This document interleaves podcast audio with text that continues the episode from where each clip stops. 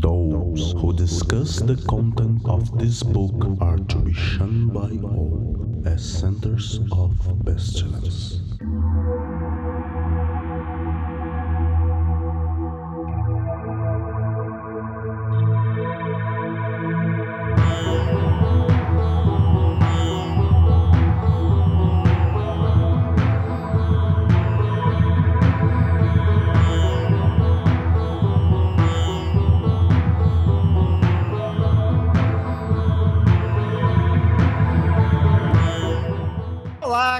Crianças do abismo! Está começando mais um Foco de Pestilência, o seu podcast sobre magia, iluminismo científico e outras esoterices. Eu sou o Flávio Watson e estamos aqui com a mesa de artistas e pessoas maravilhosas, iluminadas pela verdade, que só se descortinam através da arte. Temos aqui nesta mesa hoje Mariana Falcão, Boa tarde a todos. Dor Feliciano. Graças à magia que eu me descobri artista. Temos aqui a nossa convidada maravilhosa, Isabela Giordano. Yay! Isso não é Isabela. E também temos a participação inédita de nosso instrutor do Calem, Vinícius Rosa. Todo ato intencional é um ato de arte. Aê!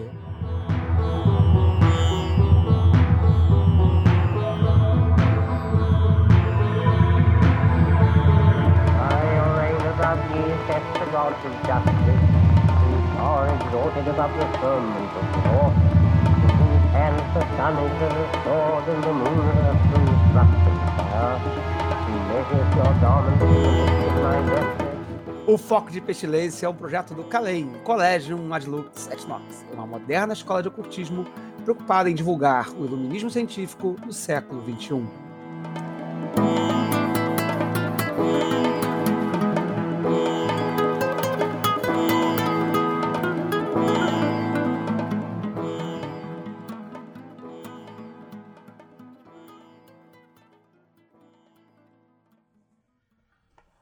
Mas vamos então com os nossos recadinhos do Calem antes de começar o programa.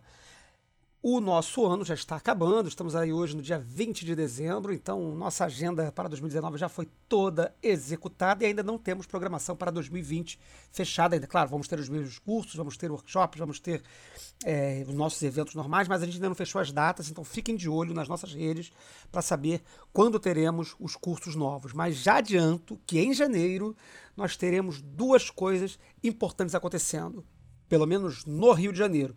Em janeiro nós teremos a nossa primeira turma de teatro mágico no Calem Rio. E não, teatro mágico não tem a ver com aquela banda hipster de São Paulo.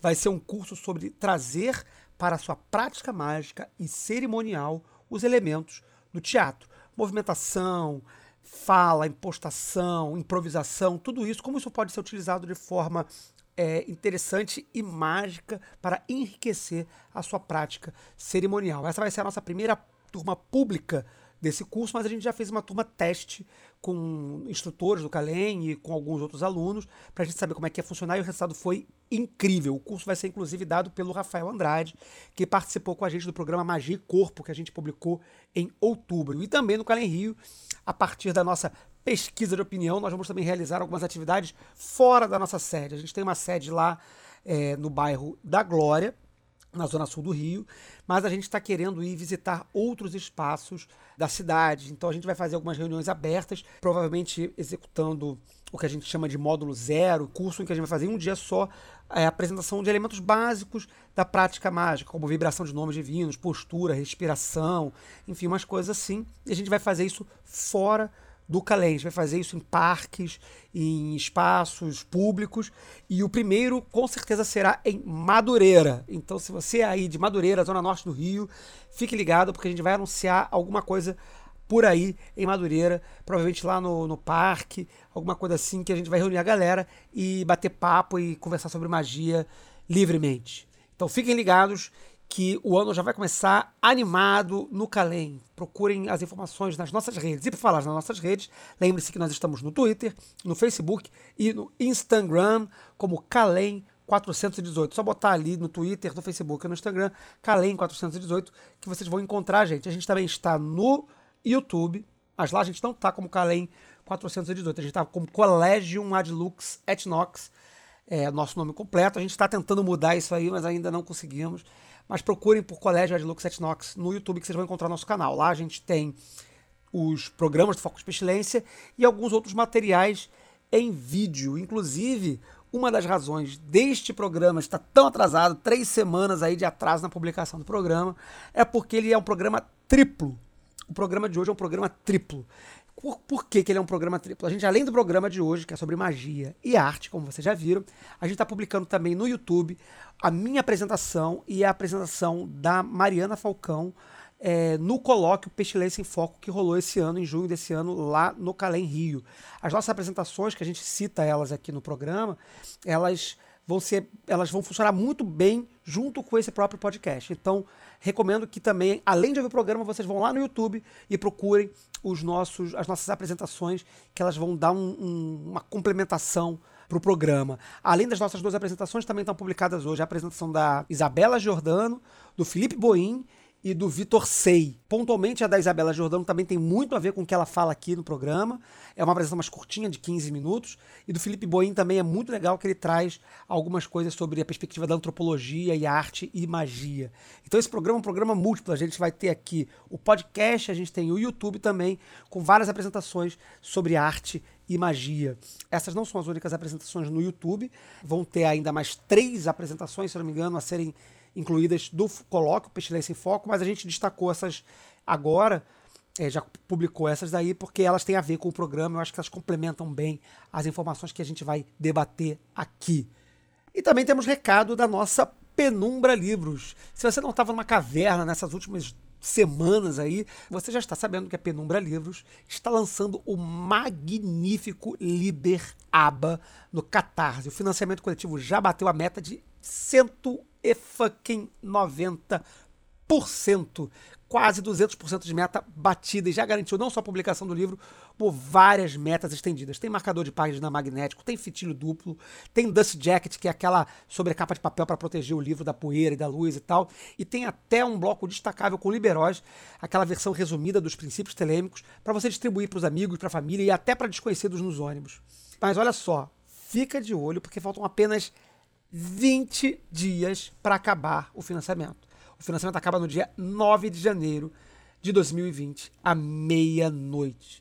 Então você tem que comprar, participar do financiamento coletivo até essa data para garantir pelo menos todas essas recompensas que estão vindo aí junto com o livro. Depois nem sei se vai ter esse livro fora do Catarse, hein? então até o dia 9 de janeiro para participar. Mas aí você vai me perguntar, mas Flávio, o que é o Liberaba? O Liberaba não apenas é um livro muito importante, a obra mais importante do ocultismo contemporâneo, como esta edição, ela é incrível e especial, porque ela traz não só o trabalho, a obra máxima do Crowley, que é onde ele registrou com grande profundidade todo o seu conhecimento mágico e atualizou para os tempos atuais teorias e práticas é, é, um livrão gigantesco que a, na gringa é chamado de, de, tijolo azul, porque ele é imenso, pesado e tal.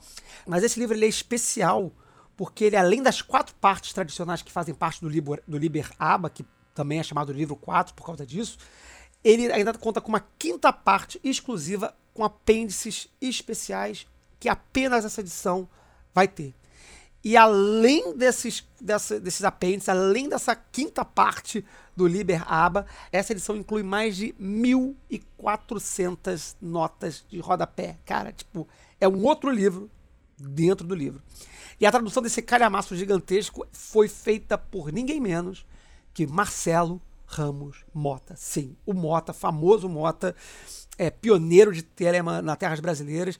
Então, essa edição, ela é uma coisa assim que é uma coisa única no mundo. Não é só no Brasil, não. É uma coisa única no mundo. É uma oportunidade incrível e exclusiva que, que não tem lugar nenhum. Então corre lá na loja da Penumbra, garante essa sua edição exclusivíssima e todas as recompensas, mas corre logo, porque você tem só até o dia 9 de janeiro para fazer essa compra. Fica aí a nossa dica, acho que assim, de nossas dicas todas, esse ano essa é a mais importante. Não pode deixar passar. Essa obra ela é importante, inclusive, para quem não é telemita. Ah, mas eu não sou telemita, sou cauísta, sou bruxo, sou não sei o que lá. Cara, essa obra ela não é apenas para telemitas.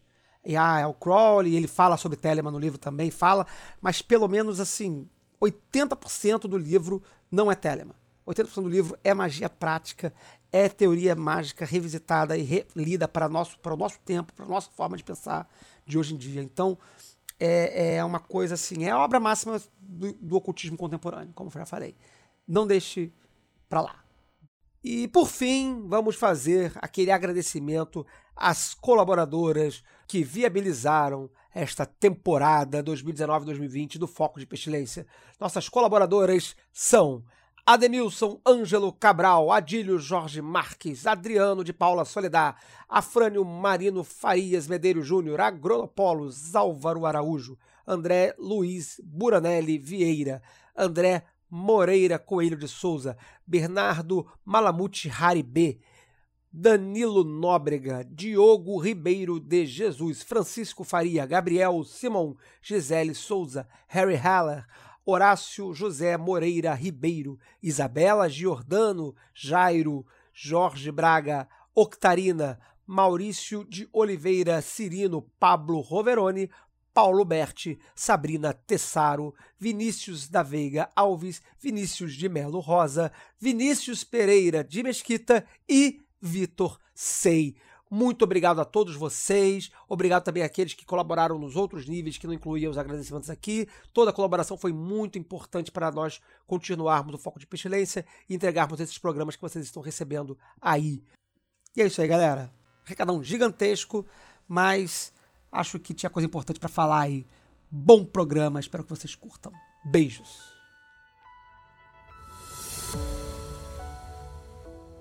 Gente, enfim, conseguimos nos sentar para gravar esse programa que estava aí pensado há séculos. Teve até uma tentativa de gravação com um outro pessoal antes e tal, em outro podcast, que não deu muito certo. A, Bela estava até comigo naquela empreitada. Mas eu acho que dessa vez a gente vai sair. É um, é um tema que é tão legal pra gente, que foi objeto do Pestilência em Foco do Calei esse ano, que é falar sobre as interseções, ou as relações, ou as articulações, ou o que quer que seja, entre magia e arte. E eu acho que esse tema ele é muito legal, e sempre foi uma coisa muito bacana que eu queria trazer para o foco de pestilência, porque, e eu acho que eu já disse isso aqui antes, a gente convencionou a dizer que a magia, né, por, por uma frase clássica do Crowley, é a ciência e a arte de realizar coisas de acordo com a sua vontade. Só que, por uma série de questões, sei lá, malucas aí do século XX, XXI e do pensamento aí e tal, a gente focou muito pouco na arte, focou muito na ciência das coisas, né? Ah, vai ficar preocupado em medir, em mensurar, em método científico, etc. E a gente, eu acho que em alguns momentos perdeu, perdeu visão do aspecto artístico é, da magia. E eu acho que isso aí é, faz falta, faz uma enorme falta. E esse ano a gente teve a oportunidade de debater isso longamente com a participação, participações incríveis, inclusive da, da Isabela, que está aqui com a gente, e da Mari, que trouxeram experiências, que trouxe uma experiência super bacana realizada numa viagem que ela fez a Turino, na Itália. E ela vai ter a oportunidade de contar isso para a gente hoje aqui. Então, antes de começarmos com o programa propriamente, vamos então dizer aqui, embora não seja nenhuma novidade para ninguém, o que, que a Isabela e a Mari trazem para a gente aqui como é, é, pessoas preocupadas com esse tipo de assunto. Eu vou começar com a Mariana. Fala um pouquinho aí do seu trabalho como artista, Mariana. Meu Deus. Eu sou formada em design, na verdade, pela UFRJ, então isso é dentro da Escola de Belas Artes da UFRJ. Já, já faz parte, né? Já fez parte, na verdade, de uma formação, todo esse, esse contato e etc. E o meu mestrado é sobre processo criativo. Então dá para ver que é um assunto que já me tocava bastante e para mim é, é, uma interseção muito natural a magia e da arte, né? Os dois pontos têm a imaginação como base e tem o, o, próprio processo criativo em si, que é um processo de criação, né? Não é sobre ser criativo, ser fora da caixa, digamos assim, mas diz sobre um processo de criação, né? E criação mágica também é um processo de criação. Então, para mim, essas duas coisas elas são muito completamente natural que sejam interligadas. Também sou artista plástica, isso eu comecei há relativamente pouco tempo, de sair um tanto do design para entrar é, mais a fundo mesmo, né? Acho que eu participei de poucas exposições, na verdade, foram umas três ou quatro só na vida, a maioria em São Paulo. E esse ano eu pude fazer é, uma residência artística na Itália de um mês, que eu fiquei morando lá num, num grande ateliê e tal, para poder produzir.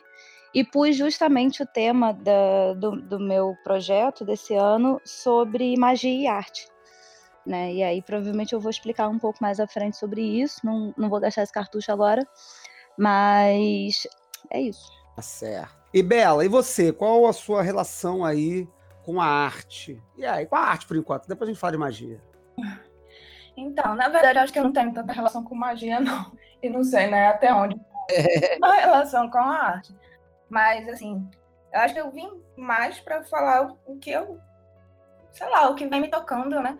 E aí, se for fazer esse percurso, não sei, de história de pensamento ou história acadêmica, eu me formei em psicologia e ali no contexto da formação de psicologia, eu estava trabalhando com uma pesquisa que tinha a ver com narrativa e narratividade e uma perspectiva que a gente se cria pela narrativa. Se a gente conta uma história, a gente afeta a si mesmo e cria a si mesmo e transforma a si mesmo pela própria narrativa, né?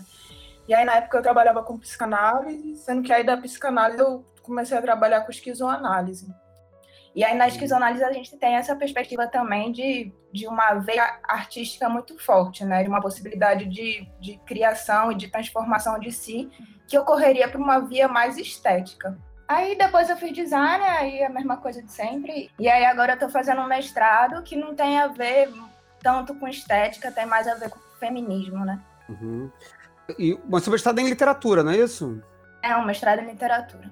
É, que tem a ver, né? Óbvio. É, no final das contas, né? Tem, tem a ver, tem algo a ver. Maravilha, maravilha. Então tá, vamos lá. Tá apresentadas as, as, nossas, as nossas artistas ou entendidas de arte aqui, de alguma modo ou outra, de pensamento, etc. Podemos começar a nossa discussão aqui. E acho que a primeira provocação que a gente pode fazer, o que que tem de arte? Porque quando a gente fala, quando a gente repete, né, na verdade, esse moto de que a magia é uma ciência e arte, é, uma das coisas que, que me foi dita lá no passado, quando eu estava começando a estudar, é que isso era sobre é, a ciência desse, dessa frase, estava dizendo respeito àquilo que você conhece, né? Tipo, sei lá, o Liber 777, é, os textos de invocação, os grimórios, etc. E a arte seria, por exemplo, você quando você desenhava um pantáculo quando você fazia essa parte, vamos dizer, criativa no sentido bem simples da palavra criativa, fazer um desenho, um sigilo, essa era a parte artística. Mas eu não sei uhum. se está limitado a isso. E aí eu queria tra trazer já para a mesa, pra, e aí vou deixar o microfone aberto para quem pegar ele primeiro, o que seria para vocês essa arte que, que é a parte da ciência e arte do ato mágico. Quem quer começar?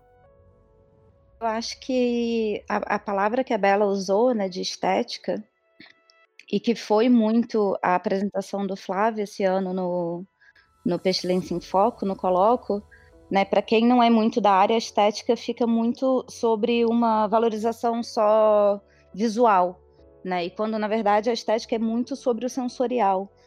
Então, como a, a, arte é justamente essa criação e essa provocação estética, ou seja, você conseguir transmitir e comunicar uma sensação, uma, uma experiência para outras pessoas, eu acho que o, a, a, magia vai por aí também. Então é um, um estado muito mais amplo, é uma correlação muito mais ampla e muito mais sobre a essência da coisa do que só desenhar o pantáculo nesse sentido, né? O desenhar um pantáculo faz parte de uma de uma parte da operação, assim como, sei lá, seria a parte técnica de pintar um quadro.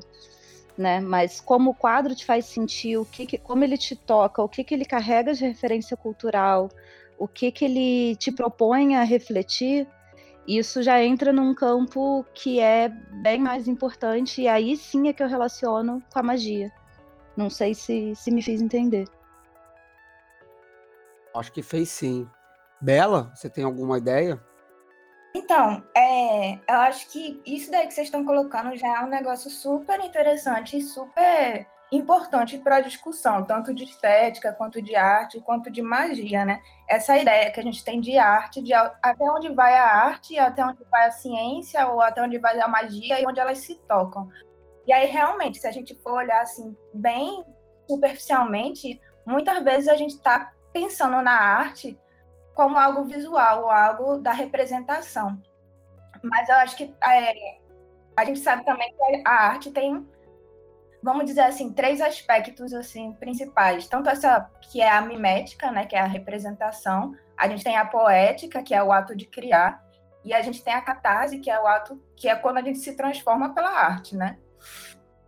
Eu acho que quando a gente fala em arte, quando a gente associa com esses outros, outros campos de vivência, de experiência, hoje em dia eu acho que é mais interessante a gente relacionar com essa outra questão também, de disso que a Mari falou, né, de como isso toca um afeto, toca uma sensação que muitas vezes não é, que não dá para capturar pela linguagem, né? Quanto essa essa experiência que é artística ou a experiência estética também mobilizam uma transformação de si. E aí talvez a gente possa pensar que aí a gente consegue fazer uma articulação da magia, né? naquele ato que transforma você, que transforma a realidade, e que muitas vezes transforma o próprio objeto da arte. Maravilha. É, acho que é aí que a gente encontra. Eu, eu, foi, foi até uma coisa que eu falei, acho que a gente aí já, já chutou o balde da discussão lá para lá para frente. pois é, eu não sei né? quanto a gente não está se adiantando aqui ou não, mas vamos embora. É que a gente já está já tá partindo a gente já está partindo de longe do, do, do, do, lugar comum, assim, porque eu acho que a, a, a, Bela trouxe aí uma coisa que eu acho que é o, o cerne do que a gente está querendo discutir mesmo, que a gente entende, e quando eu digo a gente, é, nós pessoas, né, em comum, tem essa visão muito é, é, técnica da arte, da arte como uma, um fazer técnico, né? Então é você chegar e pintar um quadro no sentido de que você sabe o ângulo do pincel, a cor da tinta, e aí tudo vai derivar como se fosse o, que não é o que não é técnica seriam as suas escolhas para fazer eh, com a, com a, cor, etc, né? Mas enfim, então a arte só com esse aspecto técnico e, de reprodução, né, de mimesis, como a Isabela falou. Mas a gente já chutou o balde e já estamos indo para outro lugar aí, que é para além desse aspecto de representação, né? Da, da na, na, filosofia, na história da filosofia, tem essa treta do, do, Platão lá, de que ele não gostava, quer dizer, não gostava não, ele gostava, mas ele criticava os poetas, criticava os artistas, etc., porque eles estavam reproduzindo é, é, algo que já era cópia do, do ideal, né? Então a arte, para ele, como, como reprodução, era uma cópia de uma cópia, né? Platão tinha essa, essa crítica, né, de que a arte seria uma cópia da, da, da, das coisas do mundo que já seriam supostamente a cópia do, de uma coisa maravilhosa, ideal, que estava lá no mundo das ideias. É, que tudo bem, está sendo muito simplificado, mas então a arte seria ruim por causa disso, né? Porque o, o poeta falava do, do, do, ofício do navegante sem nunca ter navegado. Então era tipo uma forma de, de, adivinhar as coisas, de falar do que não se sabia, etc. Mas eu acho que isso é uma visão muito limitada da arte que perdura até hoje, né? Das pessoas achando que arte é cópia, quando eu acho que arte é, tá bem dentro dessa dimensão do que a Isabela falou e que a Mariana também falou, de, de um processo de recriação, né? Ia pegar esse gancho, não, não exatamente sobre Platão, mas enquanto estava falando, busquei um caderno meu aqui antigo, né, que tinha umas anotações justamente sobre isso. E, na verdade, essa, essa diferenciação, essa ruptura da, da arte e, né, e da técnica e de, da contra a estética, digamos assim, forma e função, uhum. ela é de certa forma meio recente, ela é tipo de 1800 para cá. Uhum. Até então, o, o Tecnê, ele era equivalente à arte e ele era é, as duas coisas eram intrínsecas, né? elas não eram divisíveis, né? E só com uma uhum. corrente mais positivista que isso exige uma função e exige que a função seja racional e que seja produtiva, né? Então, é, nem sempre foi assim também o pensamento. Uhum. E acho Bacana. que isso diz muito sobre como que a gente veio distorcendo, digamos assim, né, provavelmente muito por Revolução Industrial e etc., né, a, a, funcionalidade das coisas, né, e a gente chega aí em 2019 tendo que responder para as pessoas para que, que serve arte, para que, que serve cultura, nesse sentido.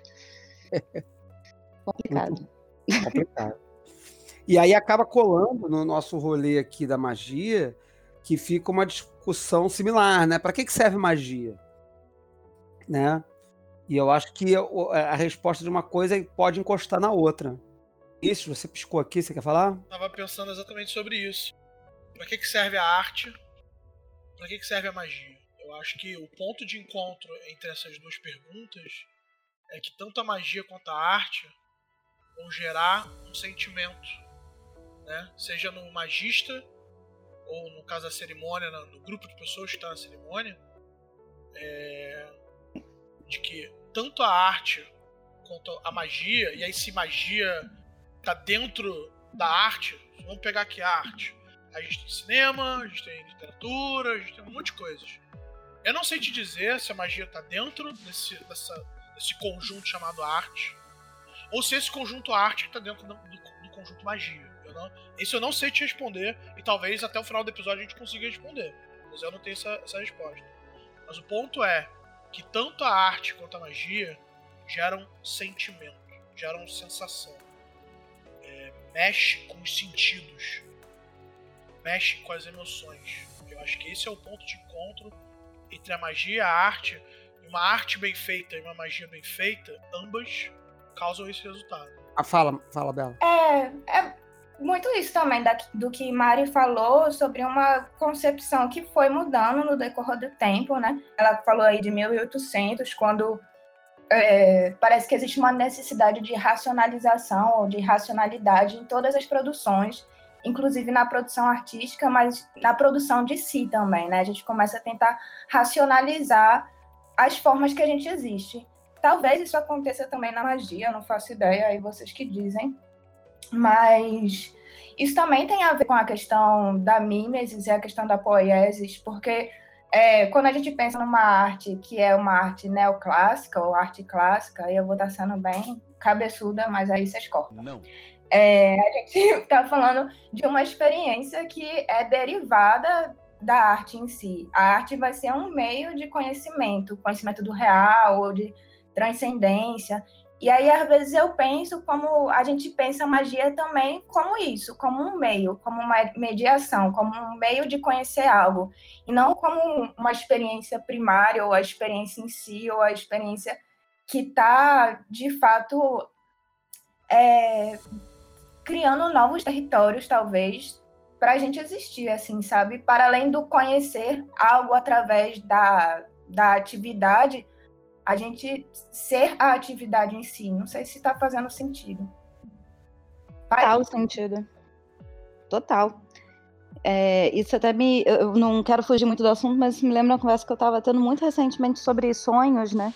De como que a gente também tem essa dicotomia de a gente estar tá acordado e essa é a nossa realidade, então o sonho é uma parte através da realidade quando antigamente se tinha uma visão muito mais de que o sonhar era uma outra parte de realidade que você acessava de outra forma em outra época do dia, né, da, da duração do dia. Mas é um pouco isso. Eu até nem é, provocando um pouco Vinícius, eu até nem tentaria encaixar nem arte dentro de magia, nem magia dentro de arte, que eu acho que elas não se não se entram uma da outra, né? Elas seriam completas por si só e talvez seriam até a mesma coisa até uma parte mais bruxaria, digamos assim, né, vai estar tá lá o povo dizendo que é arte antiga ou né, ou arte sagrada, né? Quando bota essa, essa arte antiga com A maiúscula, a gente sabe que está falando de magia, sabe que está falando desse tipo de, é, de rito, enfim. Então acho que de certa forma quase que vira a mesma coisa dependendo do que, que a gente, como é que a gente define nesse sentido, já que é justamente a criação estética sensorial dessa vivência, né? Eu concordo completamente com você. Eu acho que. Não tem. eu acho que. É, a, a, diferença. Em algum momento, alguém decidiu separar essas duas coisas. Para mim, arte e magia. Assim, eu, eu não vejo diferença, não. É um ato imbuído da vontade que quer gerar uma sensação. Como a Isabela falou, a magia é um meio, a arte também é um meio o objeto final, tanto da magia quanto da arte, é, mais uma vez, a sensação. É a expressão de algo que às vezes pode até ser é, inexprimível. É uma, uma, um discurso que é sempre conversado no meu, meus círculos de amigos artistas é que quando você vê uma pintura, você, é o seu ponto de vista em relação a, a tudo que aquela pessoa poderia estar tentando expressar em cima daquele quadro. Mas na verdade, nada do que você possa sentir vai chegar ao milésimo do que é o cara pintando o quadro por si só. Sabe? O ato de epifania do cara ir lá e pintar uma grande obra. E só ele sentiu o que ele sentiu no ato da pintura. O que a gente faz é só uma leitura de nós mesmos em cima daquele espelho tá, onde a arte está refletida. Fala, Belo, eu ia falar alguma coisa aqui, mas acho que você vai, vai falar uma coisa parecida, dizer. É, talvez seja parecido mesmo, porque é, eu não sei até onde dá para enxergar a arte como meio, na verdade. Eu tenho, eu venho pensando assim que essa questão do meio da arte como é, a experiência derivada de alguma outra coisa que talvez a realidade às vezes é sintomático, inclusive, dessa racionalização que a gente fala, né? Da mesma forma que a gente racionaliza a nossa experiência numa real, em algo que é real, em algo que faz parte da expressão, em algo que faz parte um meio entre uma coisa e outra, a gente também racionaliza a própria experiência da arte ou da magia, né? Como, sei lá, como essa expressão, como essa um, um médium, né? E eu acho que, que isso é quase sintomático, assim, da vida que a gente vem vivendo e da, da forma que as coisas vêm funcionando. Eu tenho enxergado mais como a arte, mais como uma manifestação ou como, é, como a realidade em si, sabe?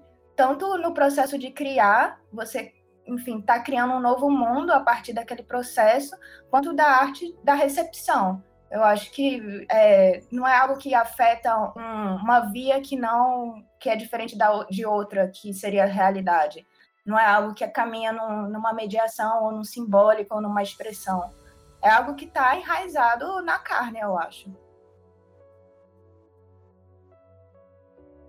É, era, era mais ou menos. Era isso aí, perfeito. Era mais ou menos isso aí que eu, que eu ia entrar por, por um outro viés, que é o seguinte, né, o Vinícius? Você falou muito de sensação, mas também falou uma expressão que agora vai me escapar, que, que eu já, já esqueci, ficou lá para trás, mas, é, mas que tem a ver com isso que a Isabela falou, né? A arte e a magia, ela, tudo bem, a gente vai dizer, ah, produz uma sensação, mas que sensação é essa? Porque produz sensação, uma vez eu estava discutindo com, com um amigo meu sobre, muitos anos atrás, sobre arte também, e aí eu dei uma resposta dessa assim, do tipo sensação, ele falou, pá, botar um dedo na tomada também dá sensação né? Tipo, é, é, dar com a cabeça na parede também dá sensação. É, então. É... Até, aí, até aí tem um monte de artista que tá batendo cabeça na parede e dedo na tomada. Então... É bom, isso ah, é. Continua enfiando o dedo na tomada, adoro. Não, nada contra enfiar o dedo na tomada, inclusive já fiz muito, mas. o, o, o, mas assim, quando é que enfiar o dedo na tomada é arte, quando é que enfiar o dedo na tomada é só, só doidice, né? É só, só masoquismo ponto né? de vista. Será que é ponto de vista? É. Eu não sei. Não, não é, é mas eu só eu só respondo um não sei de um jeito tão sem vergonha e tão tranquilo, porque antes o meu não sei era vergonhoso. Aí eu já estou há mais de um ano num ateliê de arte contemporânea em São Paulo. Eu tenho aula toda semana, a gente tem exposição, eu convivo com os nomes de arte contemporânea em São Paulo e eu continuo não sabendo. Então depois disso, é tipo é, aparentemente não existe uma resposta. Esse é que é o problema, né? A gente está tentando responder com tecne, com racionalidade, uma coisa que talvez não seja desse campo.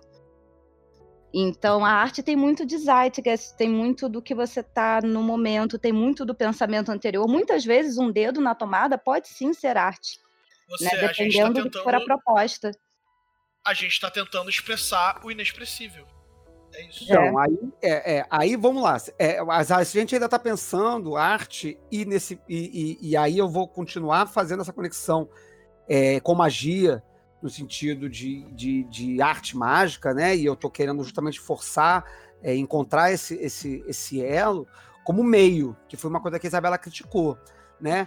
Então eu para é, é, é, fazer algo, para ter algo, para ter uma sensação, para encontrar uma coisa eu vou lá e faço arte, né? E aí através da arte eu vejo uma coisa, né? Mas talvez exista uma outra dimensão que eu acho que tem muito mais a ver com, com que, que vai se conectar muito melhor com o nosso fazer mágico, que é não a arte como meio, mas a arte como realidade. Quer dizer, não é um meio para acessar uma realidade, né? Não meio para revelar uma realidade, mas é uma realidade em si.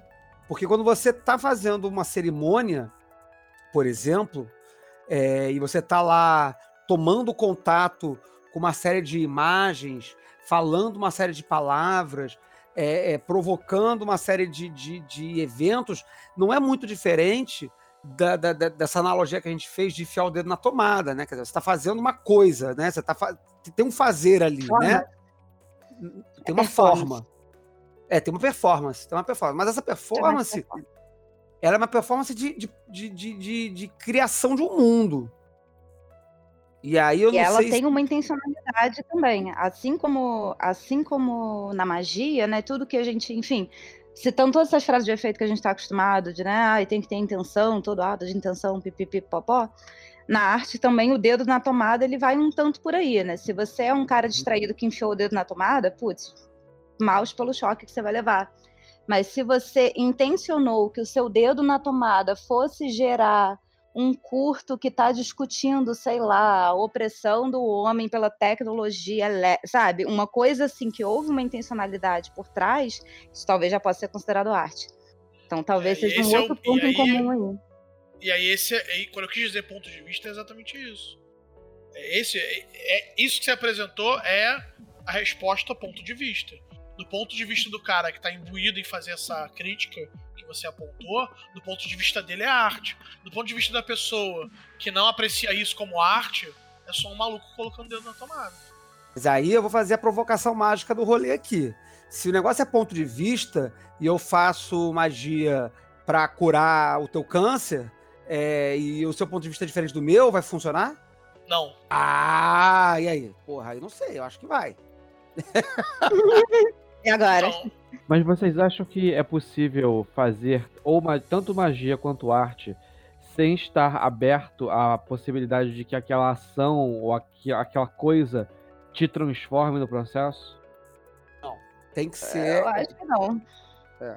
Mas é uma opinião polêmica de uma coisa que eu nunca refleti sobre. Mas eu acho difícil você não estar aberto a isso. Aí a gente quase que cairia, respondendo o senhor Feliciano, né? A gente quase que cairia na velha discussão por que, que Romero Brito é arte. Né? Porque no fim das contas ele não faz né, nem a própria pintura. Ele indica onde é que vai ser o quadradinho e a galera dele pinta por ele, né? Então ele não está aberto à transformação. Logo, a arte dele também não se abre a transformar as outras pessoas. Fala, fala é, Bela.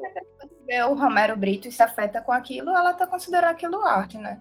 Tem um monte de vovó com quadro, que, com um quadro de Romero Brito na sala que se afeta com aquilo, né?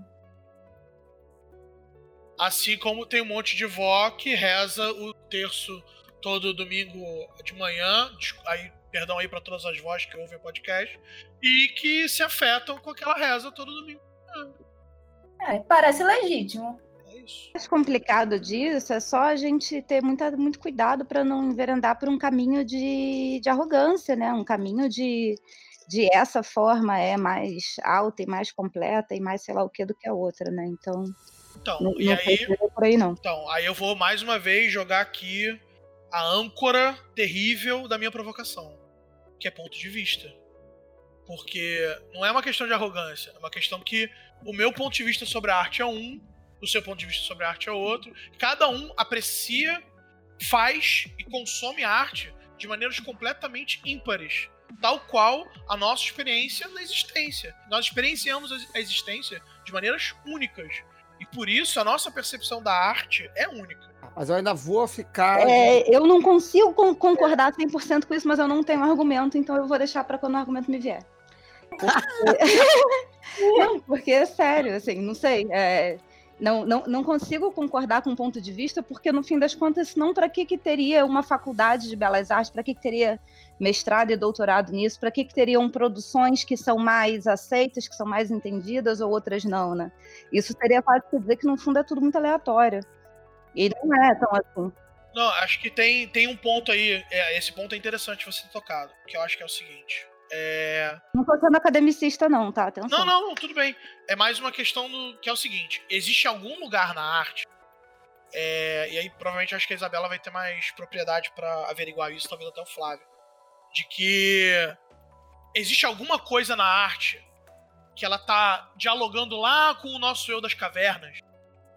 Que, pô, você escuta uma melodia X, eu não vou aqui botar banda ou qualquer coisa na reta, mas que você escuta a melodia X e você fala, pô, isso aqui é uma, isso aqui é uma masterpiece, isso aqui é uma obra de arte, isso aqui é incrível. E não importa, é, não importa mesmo qual o seu, o seu, o seu entendimento de arte. Você escuta aquilo e você reconhece aquilo, que aquilo toca lá dentro. Então existe um lugar que, que é comum ou que beira o comum em todos nós, e eu não sei te dizer como é que isso funciona, que faz os pontos de vista dialogarem.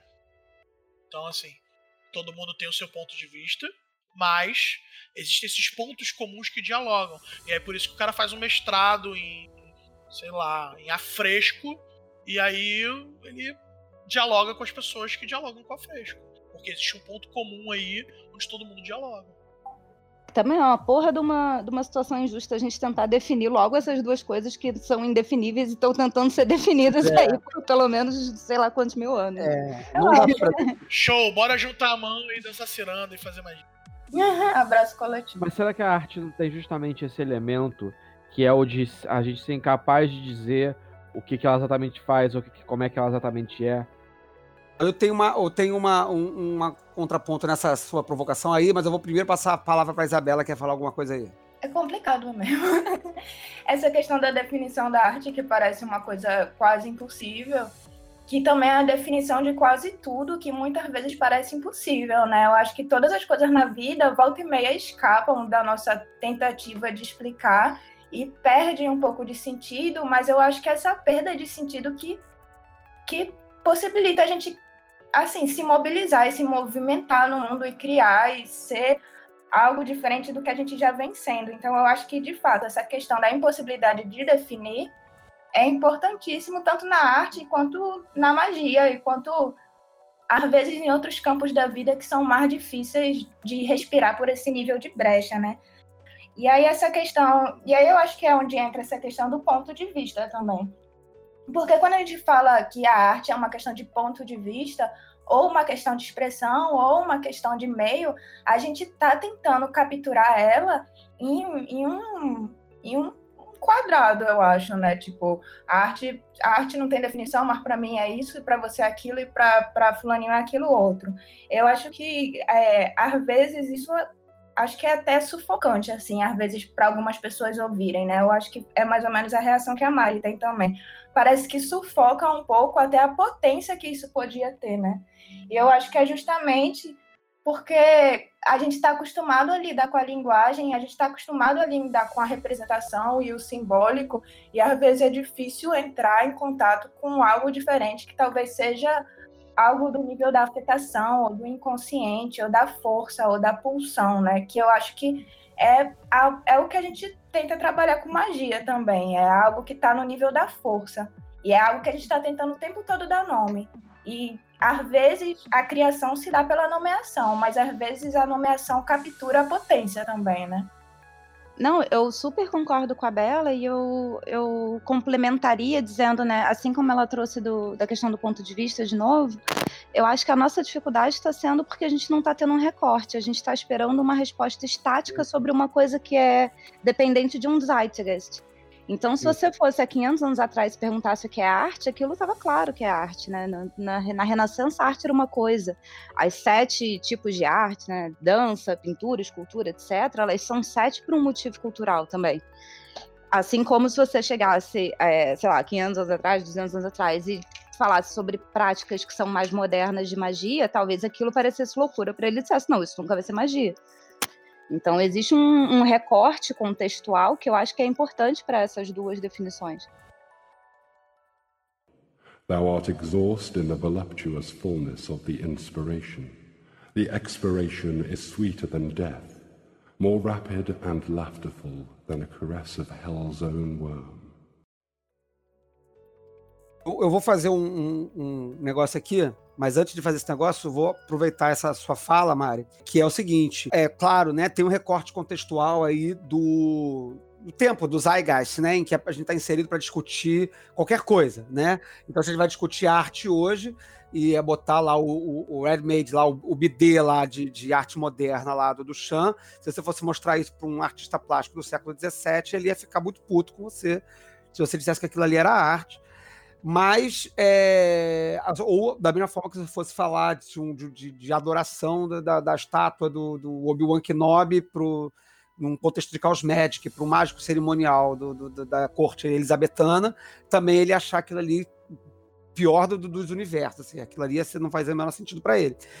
Porque a gente vai andando e os recortes e as, o entendimento do mundo, a, o pensamento do mundo vai se trocando, vai se, se, se, atualizando de alguma forma, no sentido, não no sentido de que ele evolui, mas de que ele muda, ele vai se transformando, e o próprio entendimento das coisas vai, se, vai mudando, né? Então a gente tem esse recorte aí.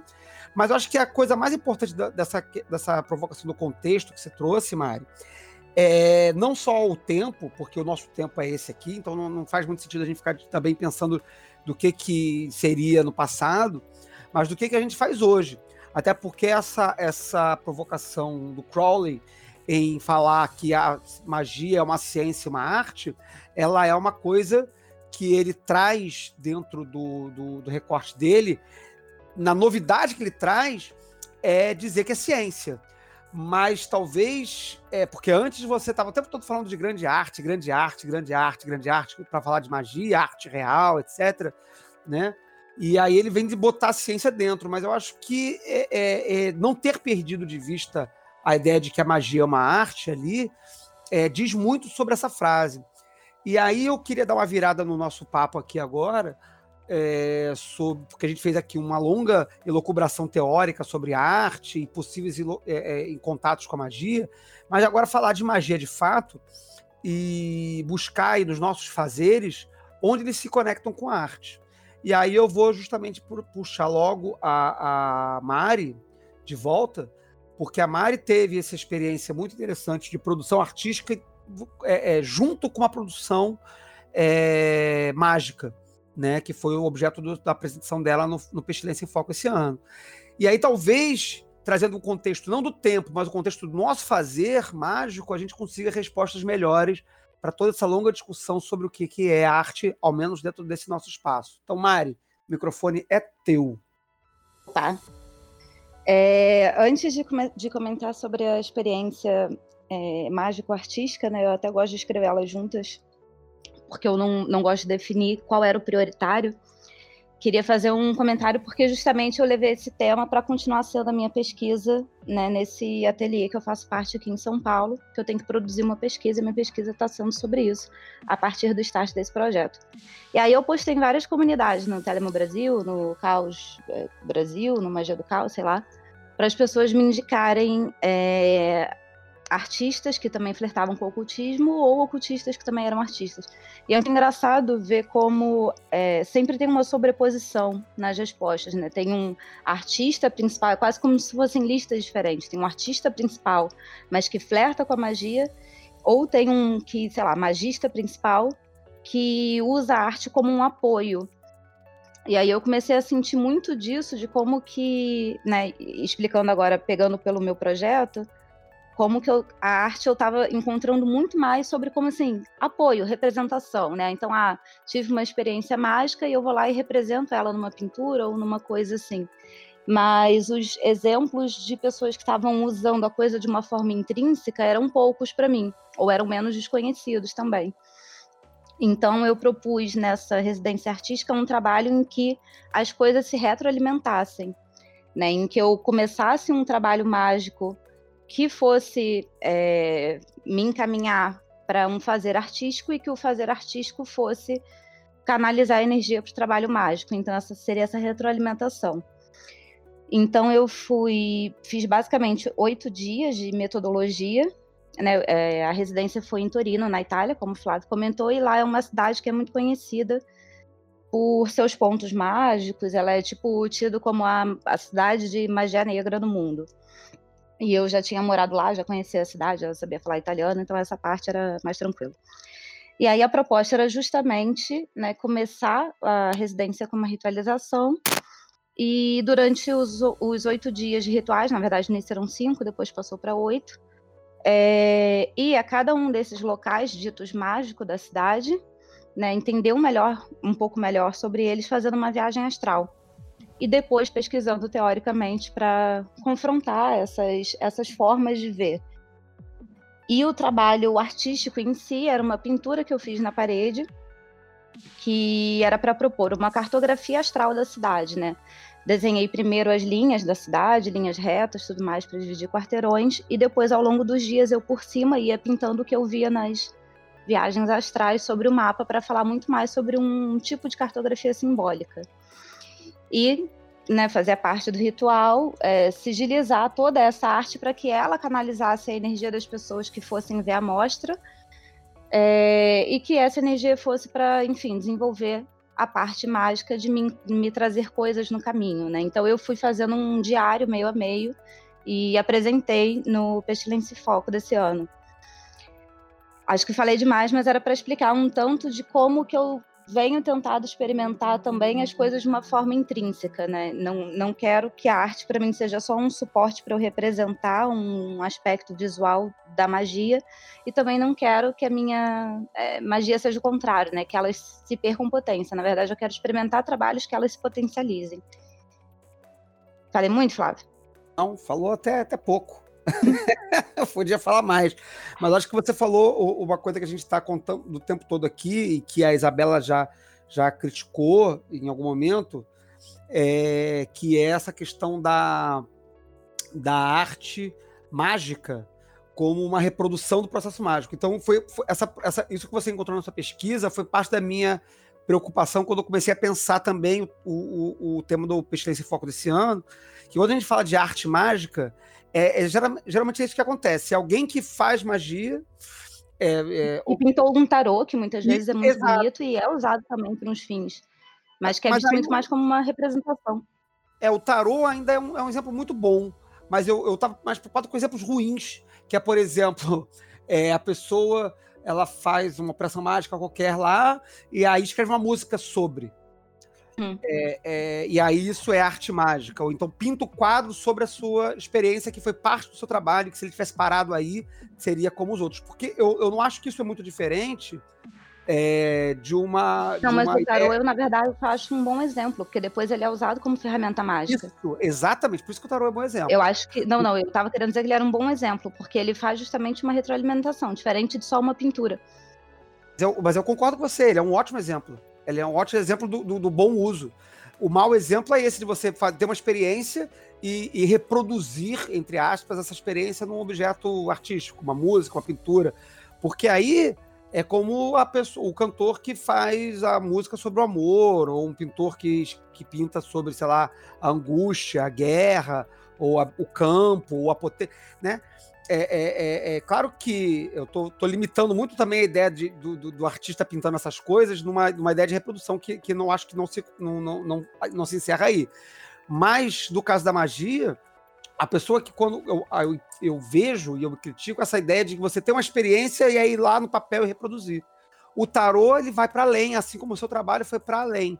Você até partiu, né, me parece isso, de uma experiência e aí foi lá e transformou ela numa, numa tela, num painel, mas depois usou esse próprio painel como ferramenta mágica para outro processo. Então ele foi um processo que ficou circular, se retroalimentando, né? É isso mesmo que eu entendi? Isso, isso. É... Eu até esqueci de mencionar alguns detalhes que talvez seja interessante para quem não viu o Pestilência em Foco, da parte de metodologia, que não eram só as viagens astrais. A cada dia, além da, da ilustração, eu fazia um ritual antes de começar a ilustrar sorteava uma carta do tarô e uma cor, né, que no final ficaram oito cores, e para mim, que, que sou de magia do caos, né, tem uma camada de correlação mais interessante. E essas cores guiavam as ilustrações que eram feitas em desenho automático. Então é muito essa parte de misturar mesmo e fazer essa retroalimentação que você comentou, né? De não ser uma coisa só pela outra, mas que ambas se potencializem. E, enfim, estou continuando essa pesquisa porque o trabalho foi evoluindo. Parece que aquilo foi só o começo. Maravilha. Maravilha. Então, acho que isso, isso, isso mostra um, um pouco dessa ideia da potência e da força que a Bela trouxe, que as coisas agregam, né? Eu acho que quando a gente produz um, um, uma, entre aspas, ou sem aspas, uma obra de arte mágica, a gente está trazendo do universo da criação artística é, é, essa forma de lidar com as forças, com as potências. E aí eu acho que o exemplo do tarô é muito bom, porque ele é uma peça de arte, não dá para negar, né? Ele é uma peça de, de, de um objeto artístico, que através da contemplação desse objeto artístico você produz um efeito mágico. Então, eu acho que tem uma forma de, de, de, de, de obtenção, e aí foi, foi parte do, da minha pesquisa esse ano, é como você, a partir da relação com o objeto artístico, dentro da magia, entra em contato com a verdade. E aí eu estou falando da verdade mesmo, a verdade, não uma verdade. Ao contrário da ideia de ponto de vista. Né? Claro, vou, daqui a pouco a gente desenvolve isso. Mas eu acho que é no, no, processo mágico, que tem de mais artístico no processo mágico, é esse processo de êxtase, né? Esse processo de, de, de, de revelação que você produz dentro de um ato, de um bom ato mágico, né? De um ato mágico potente, forte, de um ato mágico que, que abre canais, é, é o mesmo processo, é, é uma experiência muito similar e, e ou idêntica ao processo artístico, tanto de produção de um, objeto, de um objeto artístico, de uma pintura, de uma poesia, de uma canção, de uma dança, de uma coreografia, como do, do da absorção daquilo para um espectador. Claro que são processos que vão ser diferentes para as duas pessoas, mas em ambos os processos você vai ter um processo de abertura de mundo. E aí eu estou sendo inevitavelmente heideggeriano aqui, porque é, é, é, o, é o, meu recorte filosófico para estudar arte, é Heidegger, mas é essa abertura de mundo. Um mundo se abre é, é naquele momento, daquele contato né? E eu acho que é isso que acontece aí. E aí eu vou puxar o senhor Feliciano, agora que está em silêncio quase contemplativo desse episódio inteiro, é, para falar sobre o que, que ele vê de arte no processo mágico dele. Ontem a gente participou de, um, de um, uma cerimônia incrível e, de repente, eu acho que a gente pode falar um pouquinho sobre essa cerimônia de ontem, senhor Feliciano. É, não em detalhes, mas do que, que teve de artístico naquela cerimônia? Então, é, tem uma coisa que, que, como disse na entrada, a magia possibilitou que eu descobrisse o artista em mim. Porque eu nunca fui de, de desenhar, nem de pintar, eu nunca tive nenhum tipo de, de, de trânsito nessas habilidades é, que a gente comumente atribui enquanto arte, música, etc. Eu nunca tive nenhuma facilidade com nada disso. E conforme eu fui ganhando espaço de escrever cerimônias, de gerar é, os arranjos dos espaços, como é que é o mecanismo das coisas vai funcionar e as coisas que vão ser narradas e faladas, aquilo ali eu descobri uma forma de expressão artística, porque isso é, tá saindo de mim de algum lugar que eu não sei bem o que, que é ou como é que funciona direito, e é, é sempre nessa via que a gente estava falando mais cedo da transformação, porque quando eu vou botar no papel o que, que eu quero, as coisas não vão direito pro papel, não vão como estavam na minha cabeça redondinhas. E aí eu tenho que fazer a, a, a, parar as arestas e deixar redondinho. E esse processo de desenvolver tanto cerimônias quanto narrativas, que é uma coisa que eu gosto também, é, hoje eu recebi um elogio assim que eu achei que foi muito bonito, muito sincero e foi nem estava esperando e foi exatamente um elogio é, sobre um texto que eu escrevi que é ele como se fosse uma alegoria sobre a descoberta do cogumelo Psilocybis cubensis é, pelo, tipo assim, o povo de Tote no Egito e chegando nos Américas. É uma doideira dessa, assim. O lance é que eu escrevi uma, uma história, assim, poética e tal, e uma pessoa que está aqui nesse programa me, me, me elogiou, mas eu fiquei muito tocado porque ele me elogiou dizendo que é, é um texto que cada vez que eu leio, ele é, curte mais o texto, assim é, ter uma experiência estética nova, talvez não 100% nova, mas que se desdobra em mais coisas. E eu percebo que, assim, é, se eu fosse produzir qualquer obra de arte, um quadro, não sei o quê, acho que é isso que eu gostaria de ouvir de alguém, de que essa obra que eu fiz, cada vez que a pessoa experiencia, ela se desdobra em mais coisas interage com mais etapas do seu ser.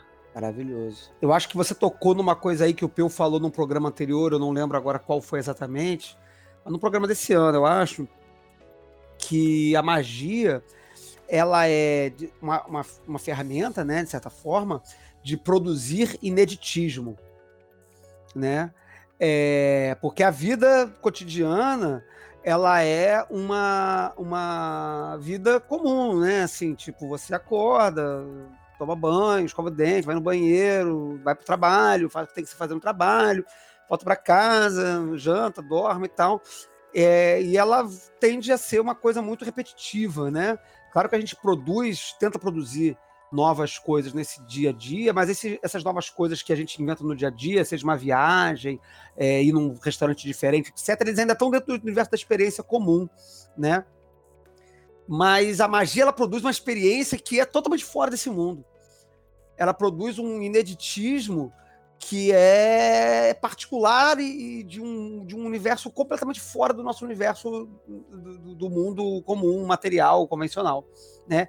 Que aí talvez até tenha é, elos e, e eu até poderia afirmar isso, mas eu não vou afirmar ainda categoricamente, mas que possui elos com a experiência religiosa, né? Em que você tem um contato de abertura de mundo, de revelação de realidade que você não tem num, numa experiência cotidiana. Então, acho que o, o, o, a, a, o fazer artístico do, da magia está nessa produção do, iné, do inédito, nessa, nessa contínua revelação, nessa no, é, contínua de, desdobrar de, de experiências, de imagens de mundos que você tem na experiência mágica, que é como você falou aí no seu Feliciano, né? Do, da, da experiência que a pessoa tem quando lê o seu texto né? Cada vez que ela tenta contato com aquilo, ela tem, uma, ela tem duas experiências. Ela tem uma experiência de retorno, né? De, de novo contato com aquele negócio que ela já conhece, mas ela tem uma no, outra experiência de, de um novo mundo, de uma nova coisa se abrindo ali. E eu acho que esse é um negócio bacana do, do processo mágico. Essa abertura de mundos, né? Eu fico pensando nisso que vocês falaram, assim, do mau exemplo e do bom exemplo. E eu acho uhum. que é, o mau exemplo se articula justamente dessa noção de arte que às vezes é muito limitada, né? Eu acho que talvez um bom exemplo, que eu acho que é o que Mari tentou alcançar no exercício dela, é justamente essa tentativa de não limitar uma experiência em um campo e a outra experiência em outro. Porque quando a gente tem uma, uma vivência e tenta representar pela arte, a gente está necessariamente cindindo a experiência está cindindo algo que aconteceu e algo que está no possível, no campo do simbólico. E eu acho que o que Mari tem feito, e o que você falou do bom exemplo, é justamente quando a gente consegue dissolver esse limite entre uma coisa e outra, dissolver o limite da onde começa a arte e onde começa a magia, e consegue juntar os dois, né? E, enfim, os dois se juntam justamente nessa questão da transformação, eu acho. Que eu acho que é mais ou menos o que o seu Feliciano falou, no sentido de algo que se renova, porque é como também se. É, é difícil falar isso, mas é como se o objeto de arte, que pode ser o texto ou a cartografia, criasse uma certa independência e um certo poder, que é um poder dela mesma, né? E eu acho que a criação mesmo está justamente nessa nessa, enfim, nessa dar a luz em algo que tem uma potência para ser si própria. É muito estranho isso, né? Mas eu pensei um pouco nisso. Você deu uma definição incrível de magia agora aí. É, porque é porque eu não sei porque eu acho que é super importante colocar esse tipo de coisa, porque a gente tem às vezes uma limitação do objeto de arte com o rosto do autor, né? E isso é um absurdo, assim, querer personificar a arte. Falar, não, porque essa é a minha arte, porque eu criei, porque eu sou especial bastante para isso. E diminuir a força que, a, que o objeto de arte teria, e o objeto de magia teria, de ter uma independência, uma força própria de tocar o outro e de se tornar significativo a cada nova leitura. Não é? Maravilhoso. Você usou a, é a palavra luz aí, né? É, é, é, dar a luz, eu não sei agora como é que foi a expressão que você usou, mas eu acho que é, é isso tem muito a ver, né? Qual, qual é o objetivo por exemplo, da cerimônia é, de abertura do Salão dos Neófitos na Golden Dawn, né? E qual é o objetivo das cerimônias é, que derivaram da Golden Dawn, e aí a gente pode falar até de muita coisa que o Crowley escreveu depois, é, como seus rituais. Né? Essas, essas, essas cerimônias, elas falam sobre fazer presente a luz. Né? É, claro que existe uma ideia lá nessas cerimônias de que existe um, um, uma, uma luz uma, uma, entidade luminosa, um altíssimo, um divino, qualquer coisa assim, lá no, no além do quem sabe quem, que você, através de determinados procedimentos, que eu vou até fazer uma citação aqui agora do, do, do ritual, mas através de determinados procedimentos, você faz essa luz presente. Né? Você torna a luz presente do templo. E eu acho que tem esse elo muito, muito estreito de justamente produzir é, é, esse ambiente de verdade através, e aí recorta o um pedaço do ritual da, do, de Nof da Golden Dawn, né? Em que logo na abertura é dito pelo, pelo hierofante, que é o, o, a pessoa que preside a cerimônia, né? Uma cerimônia coletiva com várias pessoas. E logo no início ele fala assim: que o número dos oficiais deste grau e a natureza de seus ofícios sejam mais uma vez proclamados, para que os poderes de cujas imagens são possam ser redespertos redespertos na esfera dos presentes e na esfera desta ordem, pois por nomes e imagens todos os poderes se despertam e redespertam. Né? Por nomes e imagens todos os poderes se despertam e redespertam. Né? Então há uma desconexão aí entre um discurso é, técnico ou, ou científico ou, ou de processo, de que você vai fazer uma coisa e outra coisa vai acontecer, por um, por um sistema em que você vai trazer nomes e imagens, palavras e imagens, para que os poderes se redespertem, se acionem, se tornem ativos naquele espaço mágico. Né? E eu acho é arte o nome bonito. disso, né? É arte. Nossa, muito bonito. É arte o nome desse negócio. Não, e esse momento que você fala da luz, Flávio, para mim é total o que o Vinícius estava é, falando no início do programa, dessa catarse artística também, né? Uhum, é um momento uhum. de catarse. Mas vocês acham que tanto a magia quanto a arte, é, o produto dela tem que falar por si, si próprio? Hum, vou deixar a Isabel responder. Eu acho que não. Porque justamente eu acho que nem a arte, nem a magia dever, deveria se resumir a um produto.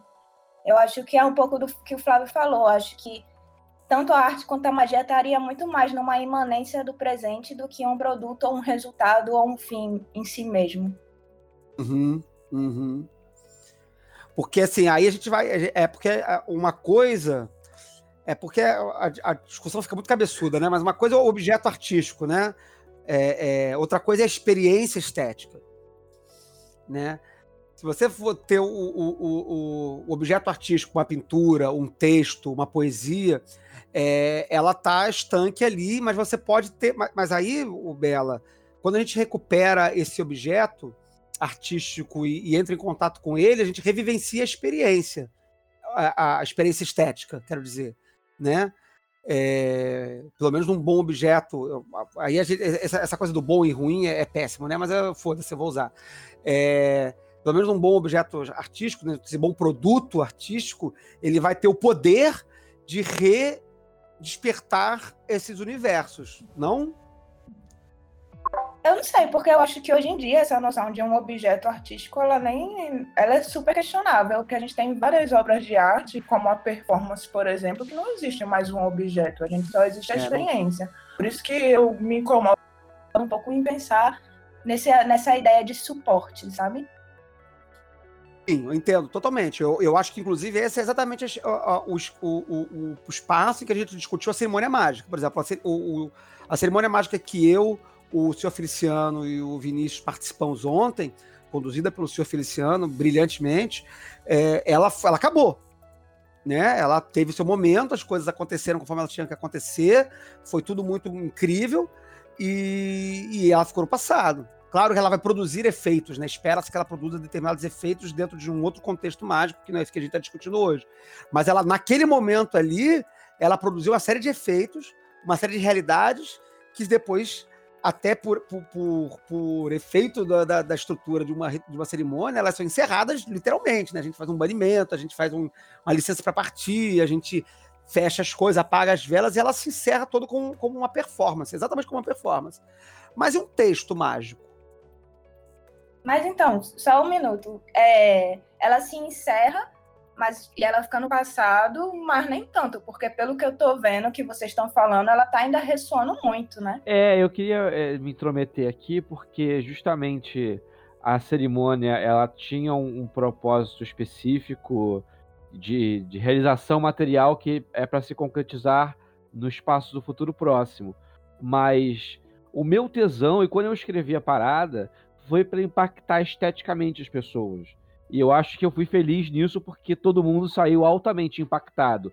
E isso vai reverberar na vida das pessoas e como elas enxergam o mundo a partir dali, sendo muito pretencioso, mas também dando o devido crédito à coisa, que eu acho que é artístico nesse sentido, que impactou a pessoa e vai continuar impactando enquanto ela lembrar daquilo, enquanto ela lê no diário que aconteceu aquilo, vai dar esse clique. É, tem também a questão que é a seguinte: é, vamos, vamos pensar que cada um aqui presente entende como o que é uma cerimônia mágica, né? É, a Isabela, por exemplo, que, que não tem a vivência mágica como nós temos, ou, é, a gente está vivendo isso literalmente praticamente todo dia, toda hora. É, pra gente, quando a gente fala uma cerimônia mágica, a gente sabe o, quais são as sensações que a gente está causando e recebendo, quais são as intenções, é, qual é a forma de proferir o texto, a, a, a, forma de se engajar naquela, naquela cerimônia que é, é, é do viés da performance, né? Para uma pessoa que não está tão engajada ou tão dentro daquele, daquele, daquele métier, se você coloca uma pessoa ali como observadora, ela vai achar que aquilo ali é só aspas colossal aqui, é só uma performance artística. Quando para quem tá participando, para quem tá interagindo, ali tem um outro fazer que para aquela pessoa que acha que aquilo é só arte, é incompreensível. Tenho certeza que se Raquel tivesse aqui, ela estaria comentando sobre o teatro oficina, né, do Zé Celso, porque ela gosta muito e se encaixa muito justamente nessa experiência que o Vinícius está falando. Né? Você tem uma camada de ver as peças intermináveis do teatro oficina de uma forma, mas depois que você abre o olhar, você vê que aquilo tem uma ritualística envolvida. Né? E eu não duvido mais ritos ali misturados. Muito bom, muito bom, muito bom, muito bom. Mas eu, eu fiz essa provocação e eu gostei muito da resposta da, da Isabela sobre objeto artístico, né? Porque assim, a gente fala muito do espaço da performance, que isso é algo super moderno, super maravilhoso, incrível da contemporaneidade que é a performance, e ela evanece, né? A performance ela vai embora, assim, uma cerimônia mágica ela vai embora. Só que não vai tão embora assim como a Isabela falou, né? Ela, ela vai seguindo com a gente. É uma experiência que abriu um mundo que talvez não se feche mais. Né? Quando a gente vê uma peça do Teatro Oficina, quando a gente participa de uma cerimônia mágica impactante, é, aquilo ali pode abrir uma realidade que não vai se fechar nunca mais para aquela pessoa. Vai ser uma experiência estética tão transformadora de mundo que, que não vai é, se encerrar. Né? Ela não vai ter suporte, né? como a Isabela criticou, não, não, não vai ficar exposta, mas ela vai ser levada por aquelas pessoas que participaram. Mas aí eu vou trazer um, um, uma outra coisa que, que foi minha preocupação também na minha pesquisa que eu fiz no início desse ano, que é o do suporte escrito. Né? Porque a gente fala muito do suporte plástico, né? Da, da pintura ou da escultura, ou do, do, do, vídeo, né? Tal. Mas a gente. Ou até da música, a gente também vê muito falar de magia com música, mas a gente vê menos se falar, eu acho, é, pelo menos eu, na minha. Tive menos contato com isso, desse tipo de, de, de exposição, da arte com, no suporte escrito. E por que, que eu estou puxando a arte no suporte escrito aqui? Porque eu acho que, é, nos casos específicos telênico, é, mais específico ainda no caso da, da Astro Argento, é, nós temos uns, os livros sagrados. Né? E claro que livro sagrado não é uma, não é uma exclusividade telêmica, ela está em todas as religiões do mundo. É, mas os livros sagrados telêmicos, então dentro desse recorte específico, não que seja exclusividade deles, mas eles têm um espaço dentro do, do, do da, da, magia telêmica, ou pelo menos do processo, do processo mágico telêmico, em que está na leitura e releitura desses textos é, com uma certa frequência, inclusive decorar esses textos e tudo mais e tal. E por que, que eu acho que isso acontece? E aí eu vou dar o, o meu, o meu, o meu, a minha experiência a minha, e a minha visão de, de por que, que isso acontece, aí eu quero ver se as pessoas têm outros entendimentos. Né? Mas por que, que eu acho que isso acontece dentro da A? Pontualmente, isso é recomendado dentro da A. Eu acho que isso tem a ver com essa parte do, do da arte, ciência e arte, a parte arte da frase ciência e arte, em que quando a gente lê esses textos de classe A, esses livros sagrados, eles não são textos comuns, eles não são instruções é, em que você é dito como fazer uma coisa. É uma poesia. É um texto poético, muito doido, frequentemente, de, de, uma, de um conteúdo é, pouco é, compreensível na linguagem da razão. E que, a partir da contínua contemplação desses textos, mundos se abrem, né? se tornam possíveis é, determinadas é, visões de mundo, ou universos possíveis, ou realidades possíveis. Né? Que vão, que como, como no exemplo do, do senhor Feliciano lá atrás, do texto que ele escreveu, é, cada vez que a pessoa que o elogiou tem contato com esse texto, ele tem, encontra um mundo novo. E eu acho que o texto telêmico, os textos do livro classe A, produzem esse efeito de abertura de contínua reabertura de mundos e de ampliações de mundos, né? É, através de um contato estético com esse texto escrito poético. Então, eu queria saber o que, que vocês acham, se vocês acham que, que isso tem cabimento dentro de um espaço mágico ou se eu estou delirando. Aberto o microfone para quem quiser. Bom, eu acho que Vai, por favor, pode falar. então, é, eu tenho uma, um, um, interesse especial sobre esse assunto do, dos livros de classe A e das coisas que têm que ser decoradas e o quanto é, essa coisa de decorar que parece ser óbvia e simples é profundamente transformadora de uma forma espiritual, assim, como é que mexe com você. E uma das coisas que eu, que eu refleti sobre isso é que você é, se vê de frente um texto que, que fala coisas às vezes desconexas. Ah, porque aí tinha um ganso que tava voando, não sei o que, passou não sei aonde, e aí virou não sei o que. E aí, isso não faz o menor sentido. Mas decorar as palavras também não vai te contemplar, porque você tem que decorar mais trocentos versos para baixo. E eu acho que alguma, de alguma forma, ou o seu cérebro, ou o seu espírito, alguma coisa, interage com aquilo de uma forma não racional interage, é, com a, é, interage com a sua alma ou com o seu cérebro, mas de uma forma não racional. Ela dialoga com você, você tá casando e gerando um ponto de contato com aquela coisa, mas não é algo que você consegue pensar a respeito, não é algo que você consegue definir. O texto só entra em você e coisas indizíveis que estão em você se alocam nos lugares do texto. Uhum. Maravilhoso. Acho que é isso aí. Isabel... Fala, fala, fala, Vinícius. Não, é. Só queria colocar que você citou uma das partes que eu acho mais maneiras do Liber que quando o ganso vira uma outra parada, é uma viagem completa. E que eu acho que é uma das partes que me chama a atenção no Liber. Porque é realmente é uma poesia que está sendo falada ali. De uma transformação que é incompreensível. E, e me contempla. É, é, é, é, o tipo de leitura poética que eu bato o olho e falo, porra, isso aqui dialoga comigo pra caralho. Isabela, eu queria agora. Você, eu sei que você não é teu, do teu rolê, te, telema e tal, mas o nosso, o, a nossa exposição experimental aqui do nosso, do, dos nossos, do, das nossas experiências. O que, que você acha? Não, eu, eu realmente não faço a menor ideia.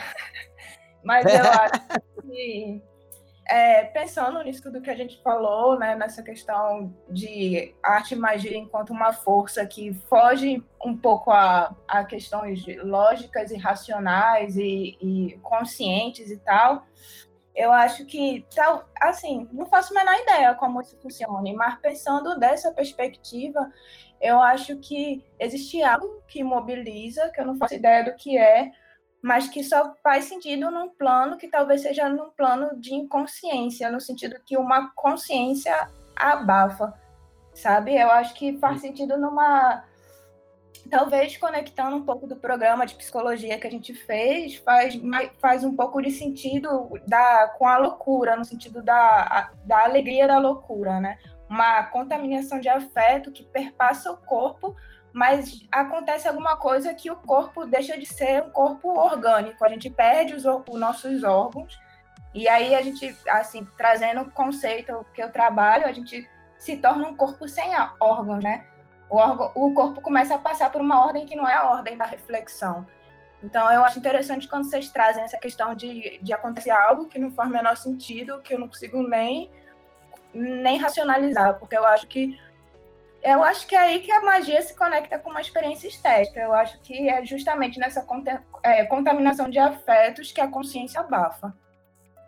Maravilhoso. Você falou do, do corpo sem órgãos aí, essa citação delisiana, né? É, me lembrou do, do Paul Klee. O Paul Klee ele tem uma, que é um pintor, é um artista plástico, que, que o Deleuze trabalha, né, é, fala sobre. E o, se, não me engano, essa fra, se não me engano, essa frase do Paul Klee, em que ele diz que a arte é captar forças, algo que você disse no início, né? É, e não é apenas apresentar o visível, mas, a, mas tornar visível. Isso é muito interessante. Não é apenas apresentar o visível, ou seja, pegar algo que já é visível e apresentar. Olha só isso aqui. Mas tornar algo que não é visível, visível. Né? É, e aí eu acho que. Ah, Talvez, eu não sei se dá para botar no campo da visibilidade ou do tornar visível. Eu acho que uhum.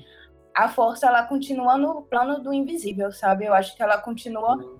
no, no plano do que afeta. E eu acho que é, o incrível desse tipo de experiência é isso: é continuar no plano do invisível. Entendo, entendo. Eu não sei se aqui, porque o Paul Klee, ele era, no caso, artista plástico, então ele estava falando pontualmente de, de, de, pintura, né?